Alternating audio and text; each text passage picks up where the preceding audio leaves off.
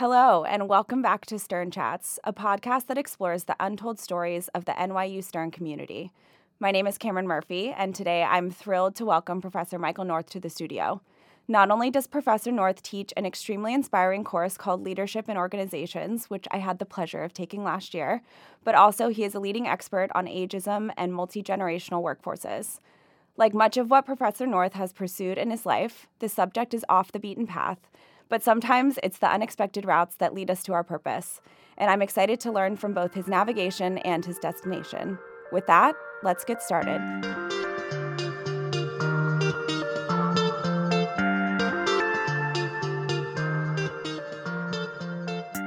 Professor North, welcome to Stern Chats. How does it feel to be in the studio? Thank you so much. It's awesome. I've been a, a listener for five years, so it's actually pretty surreal to be here. That's amazing. You might be one of our most loyal listeners at this point. I guess that I could be. I'm, well, I'm a loyal guy. That's that's the whole point, right? before we get into the questions, I actually did want to tell you that the mug that you gave out at the end of class last year, which had all of our phrases and things we'd learned on it, I use it constantly. Awesome. I do not use it for coffee, however. I use it for almond milk when I eat milk and cookies. I think that I've watched maybe too many Christmas movies in my lifetime, and it's really become a thing for me. No, I think that's awesome. And thank you for, I'm glad that it's serving use to you. Um, I have heard all kinds of uses for it. I've heard pens, I've mm. heard coffee. I've heard other beverages and so on and so forth. So whatever whatever it is that inspires you, um, as long as it's if it is a part of your life that's certainly an honor for me. Yeah well it kind of becomes a personality quiz right? How do you use your lio mug? Exactly. That'll be the next like buzzfeed buzzfeed quiz. Maybe we'll find an option to totally. bring it up.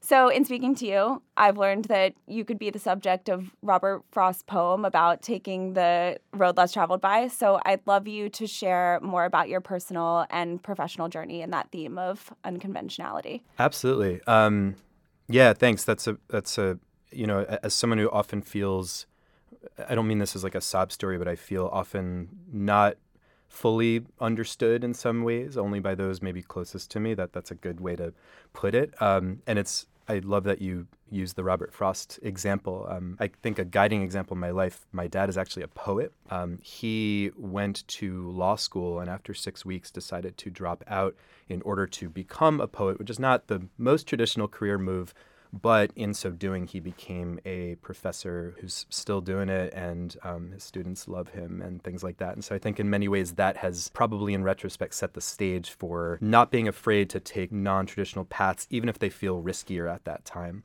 You know, for my own life, I guess I tell some of these stories in LIO. I've had a series of, let's say, crossroads moments. One of the formative ones for about six years of my life, four years of undergrad plus two years after undergrad, if you had asked me what I was going to do, I was I would have said I'm going to be a therapist of some sort. And there's, you know, you're you're former student, Kim, and so are others uh, who who would probably attest the fact that some aspects of what we do. I'm still kind of playing therapist without Absolutely. the official without the official credential, I guess. And I remember having this moment. It was like really late at night, and my wife and I were sitting and watching TV. And I was every single thing I had done was geared toward this idea that I was going to become a therapist. I took clinical psychology instead of over actually social psychology, which is ironic because I ended up doing social psych later. And I was working in a clinical psychology research group where I just felt like I was giving clinical psych every ounce of my time and energy. And I had never really had any moments where I was just being honest with myself because I think I was kind of forcing it. I always thought I would be a decent therapist. I'm an empathic guy, at least I like to think of myself as that way. Um, you're nodding, so hopefully I, that's yeah, it. I'll give that idea some credence. Thank you. Um, I appreciate it. So there's aspects of that that certainly I think I could have done that. However, what I realized was I was coming to my job, I was taking the classes in that domain, and none of it, if I was being honest, was really grabbing me kind of intellectually, but also in a deep level way. Like it just seemed like the thing I was quote unquote supposed to be doing, but it wasn't really what I actually maybe was genuinely invested or interested in doing. And so I had this moment, you know, it was like late at night talking with my wife, and I was like, I don't think I can do this, or I don't think I should do this. And she was so supportive. She was like, okay, well, what do you think you want to do? I was like, I kind of miss this social psychology thing, which is something I had done in undergrad. More sort of broader questions about how different um, groups in society bump up against one another, how that influences different aspects of, yes, the workplace, but also social policies, our politics, things like race and gender, and of course, eventually age, which is a separate story.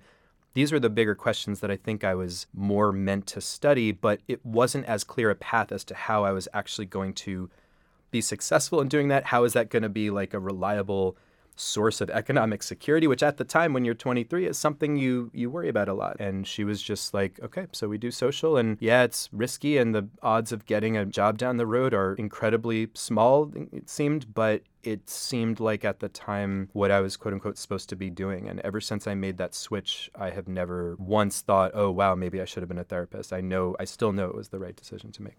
Well, it sounds like you had a lot of people in your life who gave you space, not only in terms of the flexibility of figuring out what you want to do, but also the time to figure out what you want to do. And not everyone has that.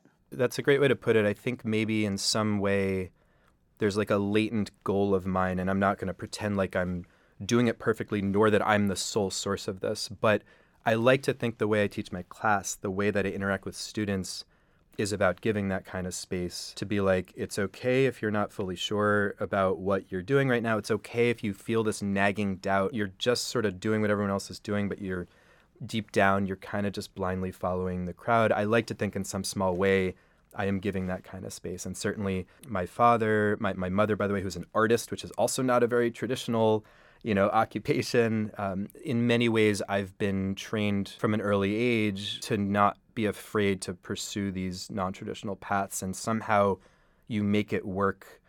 You know, in terms of having a livelihood, even though it doesn't seem clear when you venture into these for into these kinds of domains, um, how you're actually going to make that work.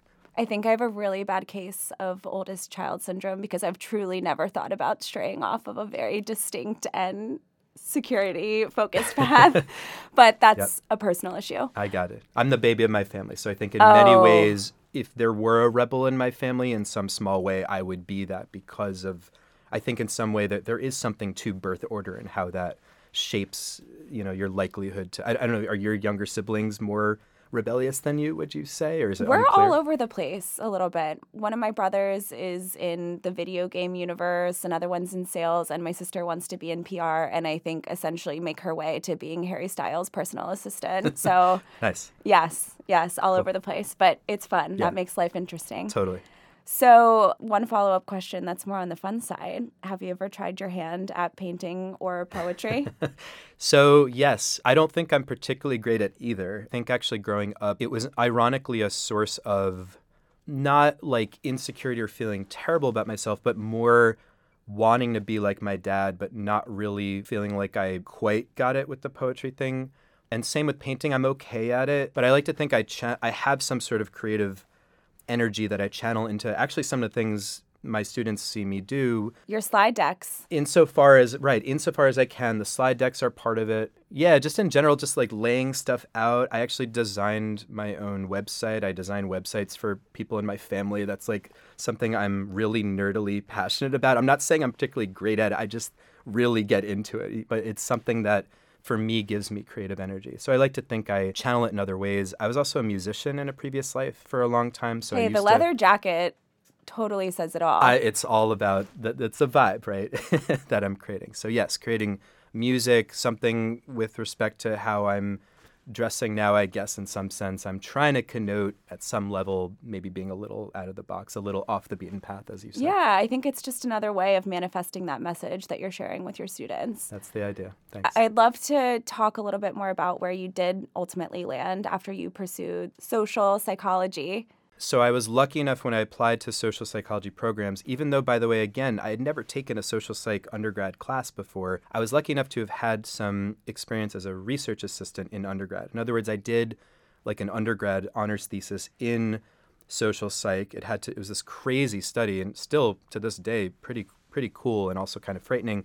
We got a lot of participants to cheat on a quiz that we told them if they did well on it would go toward their intro psych grade and I was I was dressed up. I mean, I guess I was a fellow undergrad, but I pretended I wasn't the researcher. I was like, I wore like a backwards um, hat. This was at the University of Michigan, by the way, where I went to undergrad. So I was wearing my backwards Michigan hat, and the experimenter's phone would go off in the middle of things, and they would leave the room, and I would grab the answer key that they had conveniently left on the desk and be like, I really need these points. Do you want it? Do you want in? And the fellow participant, 50% of the time would cheat. And I was like, wow, wow. this is really cool. Like, and, and also frightening, but it's cool that you can like bring to life a social situation and see how people act. It's actually very much in the spirit of LIO when we do these sort of experiential things, but it's also in the in the realm of the kind of research that I and many of my colleagues in the management department do, where we're really interested in how social dynamics play out in the workplace and what happens when you put people in certain situations and, and things like that. So, anyway, because I had had these undergrad experiences, I was seen as not a totally off the beaten path candidate for social psych programs. And so I was really lucky to get into um, a number of schools actually and ended up going with Princeton, which I was, you know, very fortunate to have gotten into, um, mainly because I had this opportunity to work with my advisor, who I talk about in class. It's just this amazing angel of a human being. Um, her name is Susan Fiske, and she had my back from day one. And she was the one we got to talking on my graduate school interview. I was mentioning the age age as a possible direction for doing research. And I was saying, but surely people are studying this, right? Because we have the aging population and it's a fundamental category that we always talk about, you know, in, in terms of when we first notice someone, we first size them up. We notice their age, their race, and their gender. Those are the first three things we notice. Think of any like crime report. Those are the three things that get reported. And she was like, actually, not really. And I was like, okay, cool. I guess I'll I'll do it. And I have some personal reasons for why I was into that as well. If you want me to launch into that. But... Absolutely, I'm very interested. Okay, cool. so so there's a couple reasons. One is um, I do consider myself very close with my family, especially my parents. Fun fact that some know about me, but not all do. My dad was actually my best man at my wedding, which is an, a huge honor, he says, for him. But for me, there was no other obvious choice, and he totally deserved it because he, of all people, sort of supported me throughout my life. But my parents were, they were in their 40s when they had me. So the way I like to say it is I grew up surrounded by maturity. And that is I think, mostly a really good thing. In other words, when I'd come home from school and I had a problem or I was upset about something, my parents still to this day have a way of just keeping it all in perspective, making sure that I see the forest from the trees, that I don't get too bogged down in, you know, that that little thing that is bothering me, which is by the way, the kind of thing a lot of us are striving for in our day to day lives, right? We strive for it through meditation or yoga or Pilates or working out or whatever your meditation is. I, I think I was fortunate that I had the benefit of that in my own home. Not everyone has that resource either. And I don't think it's totally the fact that they were a little older than a lot of my friends' parents, but I don't think it's totally not um, related to that. In other words, there's a certain zenness that tends to come with age. There is research on this that as one gets older, certain qualities develop that are actually good. In other words, we think of age and aging as this negative thing, but actually, with age comes a host of good qualities, including being less neurotic, being calmer, not getting so worked up over things that maybe in your 20s and 30s or whatever seem so important at the time. And I think I've had a lifelong benefit of that kind of uh, maturity related spillover, I guess, for lack of a better yeah. term, that made it really lucky. So that's like the personal reason. I'd also, the anecdote I tell in class is I was lucky enough when I graduated from U of M to work with this famous distinguished professor named Richard Nisbett. And the study that I was going to be coordinating that summer had to do with comparing age groups on their wisdom. Basically, we gave folks a, a bunch of different scenarios. It was usually like there are two warring tribes or there are two groups at you know in a workplace that are at odds with one another and what would you do to resolve this conflict and we found actually that the older folks in the study were better at resolving the conflict but independent of the results themselves my personal journey going into this interaction was I was really dreading interacting with these older folks. My job was to interview one on one a group that was either over 60 or in their 30s. And when it came to the over 60 crowd, I couldn't have dreaded this more, Cam. I was just not looking forward to it. I thought they'd be boring. I thought they would smell. I thought it would be awkward. And it turned out I actually enjoyed interacting with them a lot more than those in their 30s. And that's nothing against anyone in their 30s. I'm in my 30s. But the older crowd was more interesting to me. They were more interested in me. They were more invested in the study. They were more thoughtful when it came to the, just the conversations we were having. And so that got me thinking, like, sort of my own reformed ageism in a sense. I was like, I was 22 at the time. I thought to myself, I'm probably not the only 22 year old who had these misconceptions. Maybe this is something I should be studying, given also in retrospect my background, which was not explicit in my mind for motivating why I care so much about age and generations. And I find these like generation gaps and age gaps to be unnecessary sources of division in the workplace and elsewhere. But in many ways, um, in retrospect, it all kind of makes sense that it came together, and this is what I'm now studying for whatever reason. I'm going to get in touch with AARP and see if they'll sponsor us after this. That's episode. a great idea. I've done some work with them actually. They they are very much on board with the general spirit of the kind of work we do here, at least. So I want to go back to the personal story you shared. And one takeaway I got from that was not just the maturity of your parents, but also the way that they helped you work through problems. You know, your concern around not seeing the forest for the trees.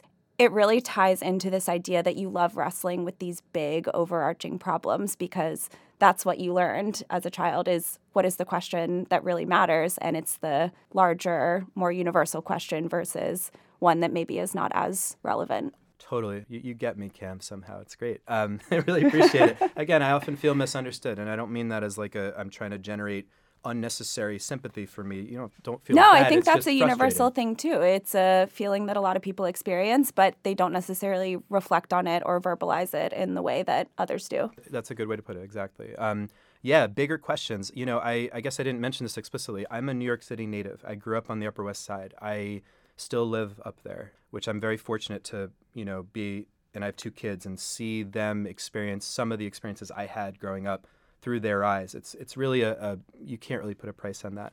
But I think that caring about the bigger deal issues, the bigger questions, i it's not a coincidence that growing up in New York City fuels that. I think I see that in a lot of my students too. I see it in you. I see it in others that it's you can't go to school here, you can't work here, you can't be in the center of it feels like everything you know it's not, i guess it's arrogant to say it's the center of the universe but some people you know would, would I don't know. that. After going to a few restaurants here, I'm willing to make that case. You're convinced. Cool. So we'll, we'll, we'll, we'll roll with that for now. Um, yeah, it, it's.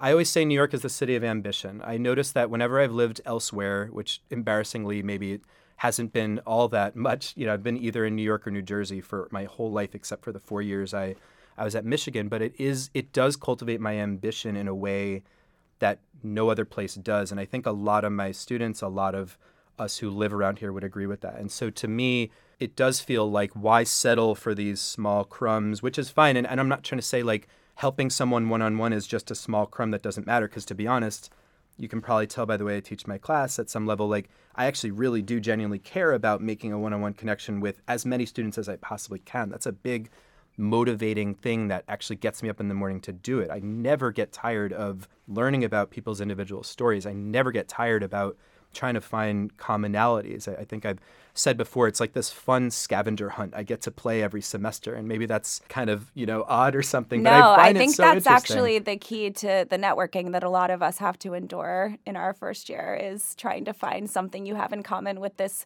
partner at a consulting firm who's been there for 20 years and it is a real treasure hunt. It is, yeah. That that's that seems like a good analogy. This is what's on your minds all the time as an MBA student, and, and even as an undergrad at NYU, um, at Stern at least. And yeah, trying to find these commonalities, and, and it can be rough sledding, right? It's there's awkwardness, and there's this sort of song and dance of pretending like you're not doing what you're actually doing, you know, pretending like you're not ne- networking when you're actually networking, but the more that you can make it intrinsically interesting to you to find these commonalities, the more not only are you going to enjoy it, but the more that you're probably going to be successful in doing that.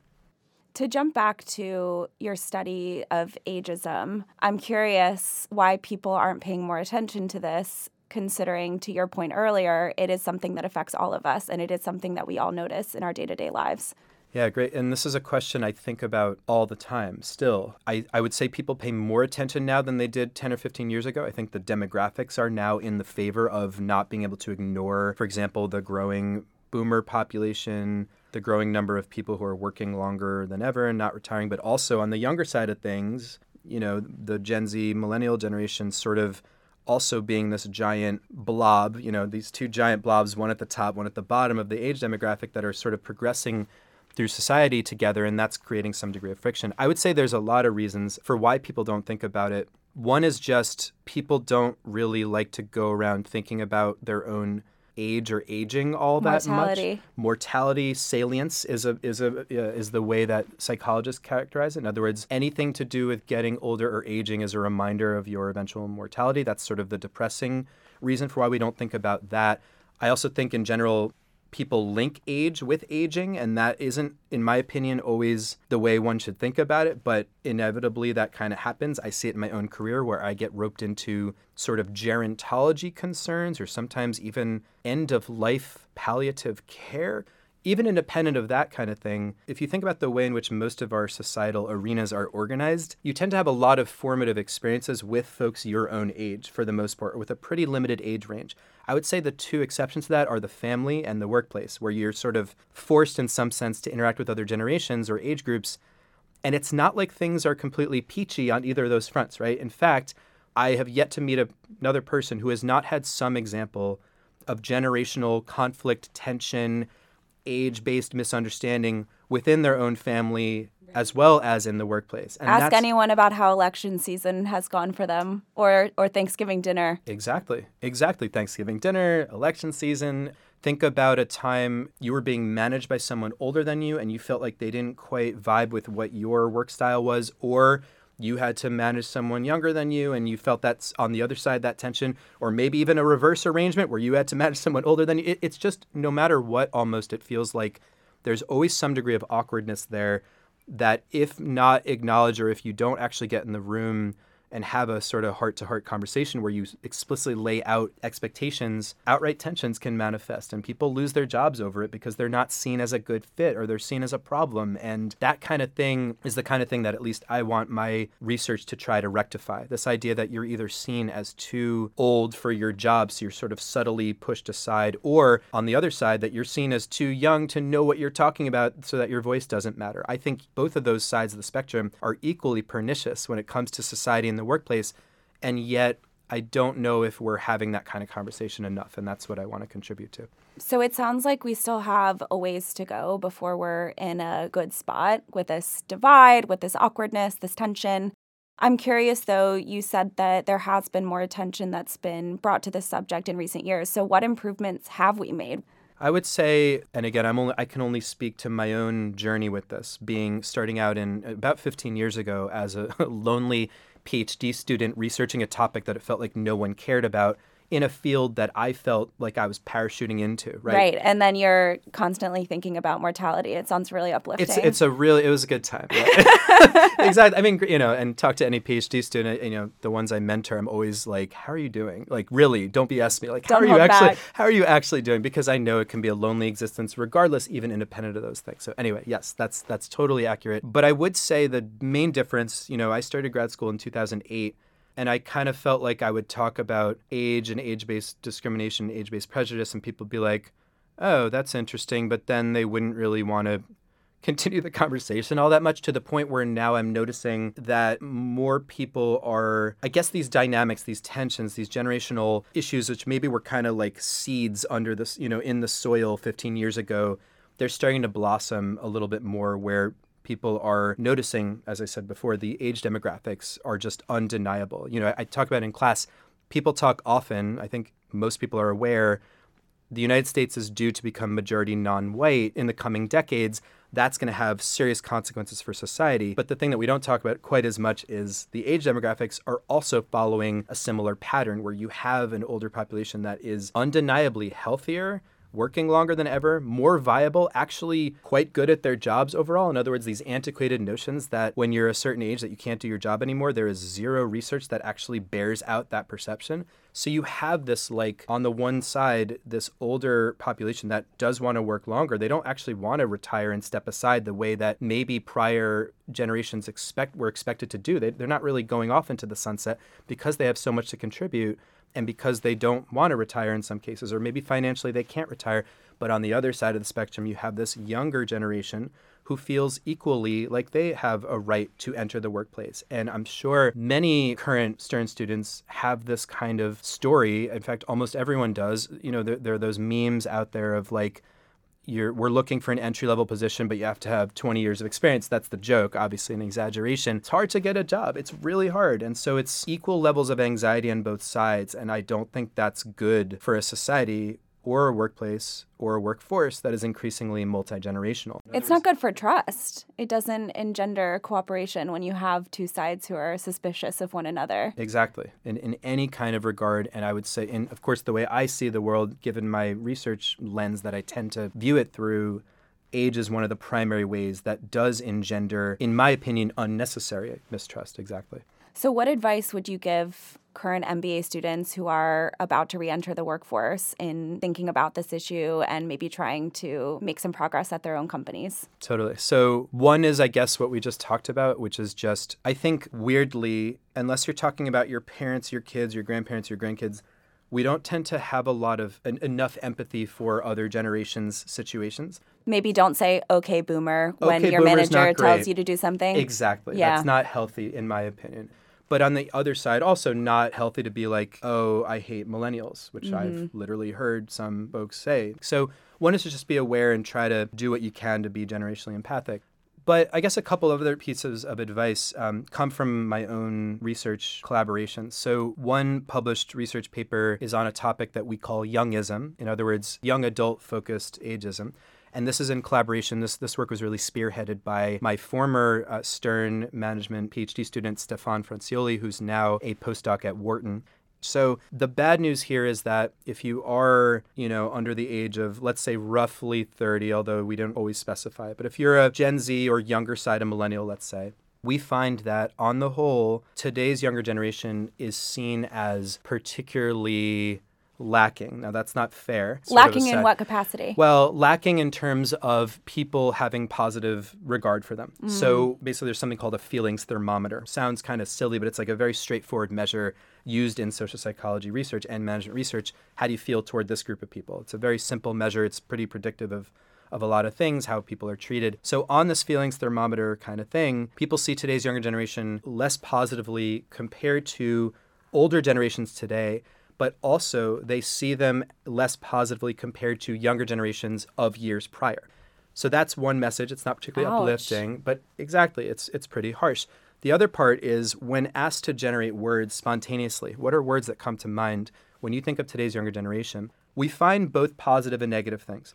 So on the positive side, people see today's younger generation as cool, you know, sort of hip, I guess, for lack of a better term, sort of with it. Hip is a very boomer It's a term very- to use know, to describe a younger generation, which Yeah. actually on fleek, let's say. I know that's so dated, but I just love saying that. It's so ridiculous. Anyway, so yeah, something along those lines, in step with what's considered cool for today's day and age. They're seen as tech savvy, they're seen as ambitious, right? Sort of competent in those kinds of regards, but on the negative side, they're simultaneously seen as particularly coddled, entitled, narcissistic, and I think one of the more interesting ones there's this other domain which we call naively radical. In other words, this sort of idea of trying to disrupt things, but for the sake of disrupting them, not necessarily because they need to be disrupted, but just sort of changing things for the sake of change. In other words, sort of like rebels without a cause. Mm. I'm not saying these perceptions are necessarily accurate or fair. I am saying that these perceptions are out there. And if I am giving advice to current MBA students trying to navigate their workplaces, and I do this with all my students, the first step is just to be aware these perceptions are out there. I'm not saying it's fair, but it is the the hand Oh, that you I've are heard dealt. them. I've heard them, and all I can say is I will never let go of my participation trophies. There you go. exactly, and and as well you shouldn't. If you wanna if you wanna hold on to those, you should. So well, yeah, when you're not very good at sports, you'll take what you can you get. You got to take what you can get. Exactly. And if people are seeing you in these ways, you'll also take what you can get. Right. Um, so just being aware, doing whatever you can to combat those perceptions is certainly one piece of advice. The other piece of advice I would give is born out of a more positive message. Um, this is with my friend and collaborator Ting Zhang, who's a professor at Harvard Business School. And we, we originally called the paper Wunderkind Wisdom, which the idea is that there's a surprising value to taking advice from someone younger than you that we often overlook. And so what we did was we basically asked participants in our study to generate pieces of advice. And we found that people, when asked, they generated the piece of advice, but we also asked them, how confident are you in giving advice to someone older, same age, and younger? As you might imagine, people were the most confident in giving advice to someone younger than them or the same age, way less confident in their ability to advise someone older than them. Again, it feels awkward. However, when asked to rate these pieces of advice that were generated, in other words, let's say you're a 22 year old in the study and you're asked to generate a piece of advice to someone 10 years older.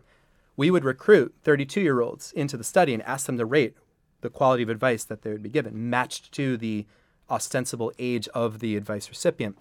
We found no statistically significant difference in the perceived value of the advice, whether it was generated from someone the same age, someone older, or someone younger than you. In other words, the advice that we give to someone older than us is rated as no less useful than the advice given to someone the same age or younger. I think that's a pretty surprising, almost mind blowing finding. It's maybe. really cool. It's counterintuitive, and it goes to show that if you are a young, relatively junior worker in your workplace, don't sell yourself short. Don't underestimate the value that you can bring to your workplace because you actually are full of a lot of good ideas that should probably be heard. And I should hasten to note it's not just what a lot of people think like, oh, what's the latest app? How do you navigate TikTok? Yes, you can certainly there's probably on average a little more knowledge if you're a certain younger age than a certain older age, though we want to be careful not to broad brush too much. But on average, that's probably true. But it's not just that, it's things like life advice. Well, I'd love to transition into an application that this comes up with in media. And it's a dynamic that we see playing out specifically, I'm thinking of in Succession, since it looms very large in the TV zeitgeist at this point. So, for anyone who hasn't heard of the show, it's about a formidable media mogul named Logan Roy, whose ailing health prompts an intense power struggle among his children for the company. So, you've watched Succession, some of it at least, mm-hmm. and I'd love to hear which areas of your research you saw as you were watching the show. That's a great question. And by the way, thank you for the recommendation. I, I yes. want to go on record as saying I, I watched season one because of you, Cam. So thank you. I've only watched the first season. I'm definitely going to. Well, that's good. We through. won't spoil it for thank too many you. people. Exactly. But um, having watched season one, all I will say is yes, it's a very family business oriented perspective on it, which, by the way, is a domain that I think resonates with plenty of Stern students I've taught in the past, at least particularly undergrads. A lot, uh, many of them who come from certain cultures, certain countries, they, they actually feel these kinds of tensions and, and interesting burdens that um, interesting to me at least. Either maybe power struggles or maybe they have an older sibling who's expected to be the heir and they actually want to be or maybe vice versa where they're the older sibling but they privately doubt whether they want to do it or not. I see a lot of these kinds of dynamics playing out in the show this sort of expectations about what the older generation has for the younger generation within the family and how there are certain qualities that make maybe certain family members more or less responsible than others. Certainly, they all have their own baggage. I think is part of the theme I'm learning is none of them seems like a perfect uh, heir apparent. Um, yeah, just this. I, I would just say this fundamental tension of succession. Believe it or not, one of the fundamental tenets of my dissertation work. I literally call succession. It's this whole idea of the tension between older generations and younger ones, older generations wanting to hold on to power and resources and status and jobs, younger ones seeing their older colleagues, their older family members, their older fellow members of society not stepping aside quickly enough so as to open up opportunities for themselves. Again, I'm not saying that perception is fair. I am saying that inherent tension seems to fundamentally underlie a lot of our societal spheres. And it's really fascinating to me to see it play out in succession. It's really interesting. I mean, there's other things like all the characters, at least as of now, are so unlikable and yet somehow compelling. And somehow compelling and generate sympathy. And i'm not maybe that's a result of thinking about these kinds of tensions and sort of empathizing but it's also just really good writing and production. Absolutely. And this is even more appropriate than i realized. So it is. i'm so glad we're talking about it. I think what you were just speaking about in terms of this tension really manifests with Logan and his oldest child, Kendall. Mm-hmm. And Kendall really wants to move the company into this new era that's really digitally focused. And Logan is holding on to the more conservative, tr- traditional view of the company. So, why do you think that he's so unsuccessful, Kendall, in trying to convince his father that they need to move forward?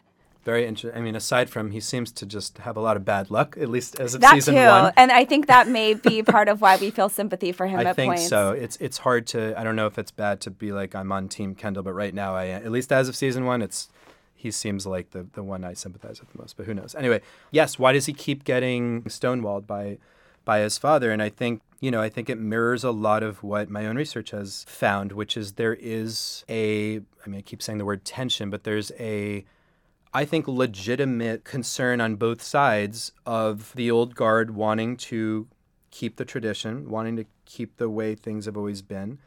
Um, in this case, Logan wants to have the company sort of continue on its traditional path. And in various ways, you see that manifest. And Kendall wanting to disrupt things. And it's almost like what some of my research findings have shown it's a callback to the idea that the younger generations want to disrupt for the sake of it. Exactly. There's the naive radicalism, for lack of a better term, that Logan probably sees Kendall with. And then on the flip side, what a lot of my dissertation work showed is that there's this inherent succession tension where Kendall wants to have his time. He wants to have his moment right. that he's been waiting for his whole life and presumably been groomed for his whole life to take over and not able to do it because he sees this roadblock in his way. And that's, again, I, I think it's cool that 15, you know, this is obviously not all about me, but just talking about it in my own personal standpoint, 15 years ago, that kind of idea wasn't something that, at least from a scholarly standpoint, people were thinking about.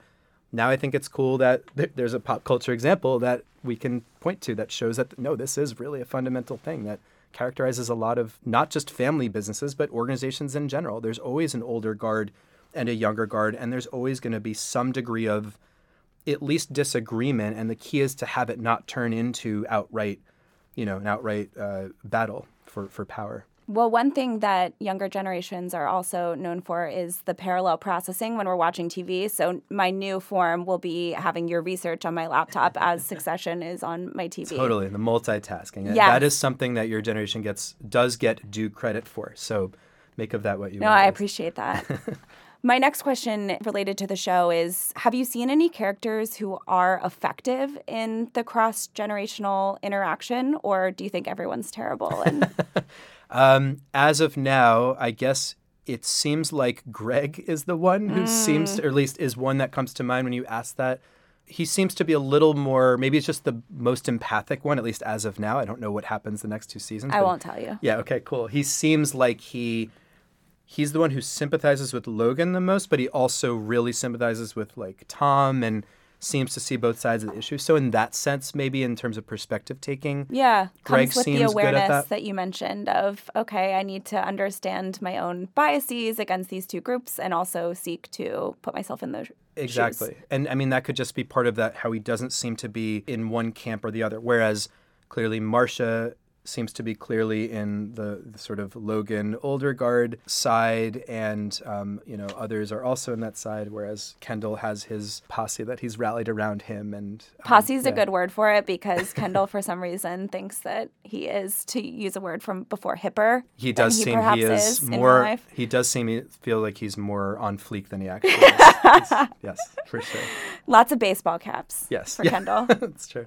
But he pulls them off. Yep. So, to close out, I would like to return to this idea of not fitting the mold because I think that it's been a theme throughout our conversation and in previous conversations as well. And I will turn it back to an advice idea um, as well. So, what advice would you give to people who feel like they don't fit in? Or maybe are anxious about making some less conventional choices. Totally. I will start with an anecdote if that's okay, as yeah. I do in my class. You know, growing up in New York, it's intense, right? New York is the city of ambition, but it's also the city that can make you feel at times like you don't matter or like it can just be harsh, right?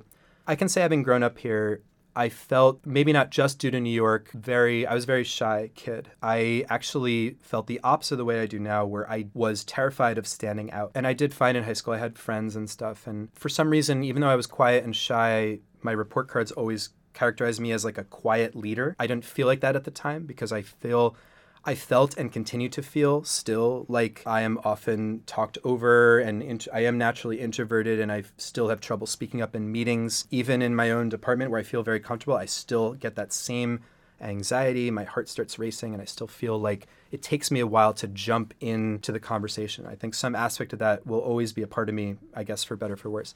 I went from being kind of a shy, quiet kid who wore I wore the same thing to school every day, like a gray t-shirt and jeans. And I'm not saying I've come that far because I'm actually still wearing that, just with a leather jacket on top and different shoes, I guess. But I was so shy to stand out, and I had this intentional moment when I went to college. I went to Michigan, And it's so silly, but it is an intentional act that started this chain of trying to develop courage and not being afraid to not fit the mold. The ripple effect, knocking down the first domino, choose Exact- your metaphor. Wonderful metaphors, exactly. And for me, that first domino, as ridiculous as it sounds, and you are you should not only are you welcome to, but you should make fun of me for this. I rolled up a blue bandana and I tied it around my forehead, not Tupac style per se, more Ryu from Street Fighter style, if you get the gamer reference, or sort of Karate Kid style, that kind of thing, Cobra Kai. And I decided, you know what, I'm going to do this because I like the way it looks. It looks, in retrospect, ridiculous, but at the time it meant a lot to me. And I was like, I'm going to see what happens. I'm going to see how people react to me when I do this. And yeah, for a couple weeks, I got comments. I got called Karate Kid, I got called Tupac, and things like that. But after two weeks, it became the default. And I noticed, huh, that's interesting. People aren't really saying anything about this. Is just, oh, there's that kid who wears the bandana, whatever. And that got me thinking, you know, we talk in LAO about the leadership ladder, and this is something I learned from Nate Pettit, who should get full credit for that. It's his idea that I'm that I'm running with here. That leadership is not necessarily a trait. It's more of a, or at least the way we think about in LAO, it's more of a muscle that you flex. It's a series of steps that you can take where the first domino or the first rung of the ladder, to add another metaphor there, are to do these smaller acts of courage that lead to bigger ones. Weirdly, wearing, deciding to wear that bandana, which I wore almost every day in college, and I have friends who see me as that, as ridiculous as that probably sounds. I was like, okay, cool. I can own this look. I can deal with some of the comments and mockery, and I'll be fine. And that led to more out of the box behaviors to the point where, arguably, the defining moment in my life, or at least one of them, was asking my now wife out on a date when I didn't know whether she would say yes. We were friends. We would study in the same study lounge together. She makes fun of me saying I was stalking her. I was not stalking her. I just knew she would be there. It wasn't like I was peering, you know, from behind my book, not studying. I was legitimately studying, but I knew she'd be there. And I was leveraging a principle we talk about in psychology known as mere exposure, where the more that you're exposed to something or someone and they don't completely suck, the more that you like that. If it's neutral or positive, the more that you like it. That's why we tend to be friends with people who live in our, you know, hall freshman year. That's why we tend to date those who are around us in our workplaces, in our, you know, in our dorms or whatever. And so that was an enormous act as a shy kid who was very I was just terrified to ever do something like that. I asked her out, she said yes. We went on a date and that was almost 20 years ago. We've been together ever since. Wow. That is a defining moment for me because that is not something that even a year prior to that when I'm gray t-shirt, jeans, sort of mumbling No when I talk, definitely no bandana a year prior. All of a sudden I'm the bandana man who is asking out this, you know, incredibly smart and beautiful woman who's now my wife and um, mother of my two children and all that. And that kind of thing, if I can inspire anything in my students, it would be that. It's to not be afraid to, yeah, all the cliches like come out of your shell, be bold, whatever, but to practice doing that to the point where now, like, look at me, I'm wearing this maroon leather jacket. That's not, that's, it's an intentional choice. I know it's silly. I know it's going to get comments, but now I actually wear it around now. I think some of my students at first are like confused by it because they're used to seeing me in like a blazer, but now it's like, okay, cool. There's that professor that wears that jacket. And like, it's the same thing as the bandana. It's the same thing as asking my now wife out. It's these little acts where if you can prove to yourself that you can own it, then do it. You know, that that would be the thing. And so I think if I can inspire in any kind of sense that it's okay to zag, I would hope that if at least one student feels like they are able to do that as well, then I've done my job. I think it's a really powerful message because a lot of people think that you're born with leadership and with confidence and those abilities. And it's not true because anyone can climb a ladder. You just have to have confidence to get on the first step. Exactly. But just to give myself an, as an example, I am a natural introvert who then is thrust at the front of an MBA, several MBA classrooms on a day to day basis, and I'm supposed to command the room. And it's still a work in progress. I still get nervous before every class. I still put a lot of pressure on myself to speak to everyone in the class, not just the huge class participators, but those who I know are natural introverts. Because if I can inspire even one natural introvert to come out of their shell and at least see my class as an opportunity to have their voice be heard when they ordinarily don't feel like it is heard for whatever reason. Maybe it's based on their demographic, maybe it's based on their social class, maybe it's based on not feeling like they're fitting the modal path of what everyone else is at least pretending to be doing. Then that's the kind of thing that that that alone justifies my decision to you know go into becoming a, social a social psych slash management oriented professor at a business school rather than the therapist that I originally was because at least I'm sort of providing some sort of healing in that regard maybe. And in the same way that the older and younger generations can learn from one another, so too can the people who push and the people who pull. So it's all about that. It's all about people from different walks of life. Yes. And di- people who don't, by default, see a lot of commonalities, seeing eye to eye. And that's been, I've said this before, that's been a defining theme in my professional career. It's a defining theme in my family. It's a defining theme in my marriage, where on paper, none of these things look like a match between different parties, but there's almost always common ground to find where the outcome ends up being better and that's uh, goes back to the networking thing where you're going to be a more successful networker if you have that kind of mentality and you're at least curious to dig and do the treasure hunt and try to find what those commonalities are. Well, I think empathy and finding common ground is the perfect note to end on. This has awesome. been a fascinating discussion on a topic I certainly plan to keep in mind when I re enter the workforce and obviously when I watch Succession. I'd like to thank Professor North for spending time with me in the studio, our executive producer Sam for producing this episode, and you for listening. We'll be back next week.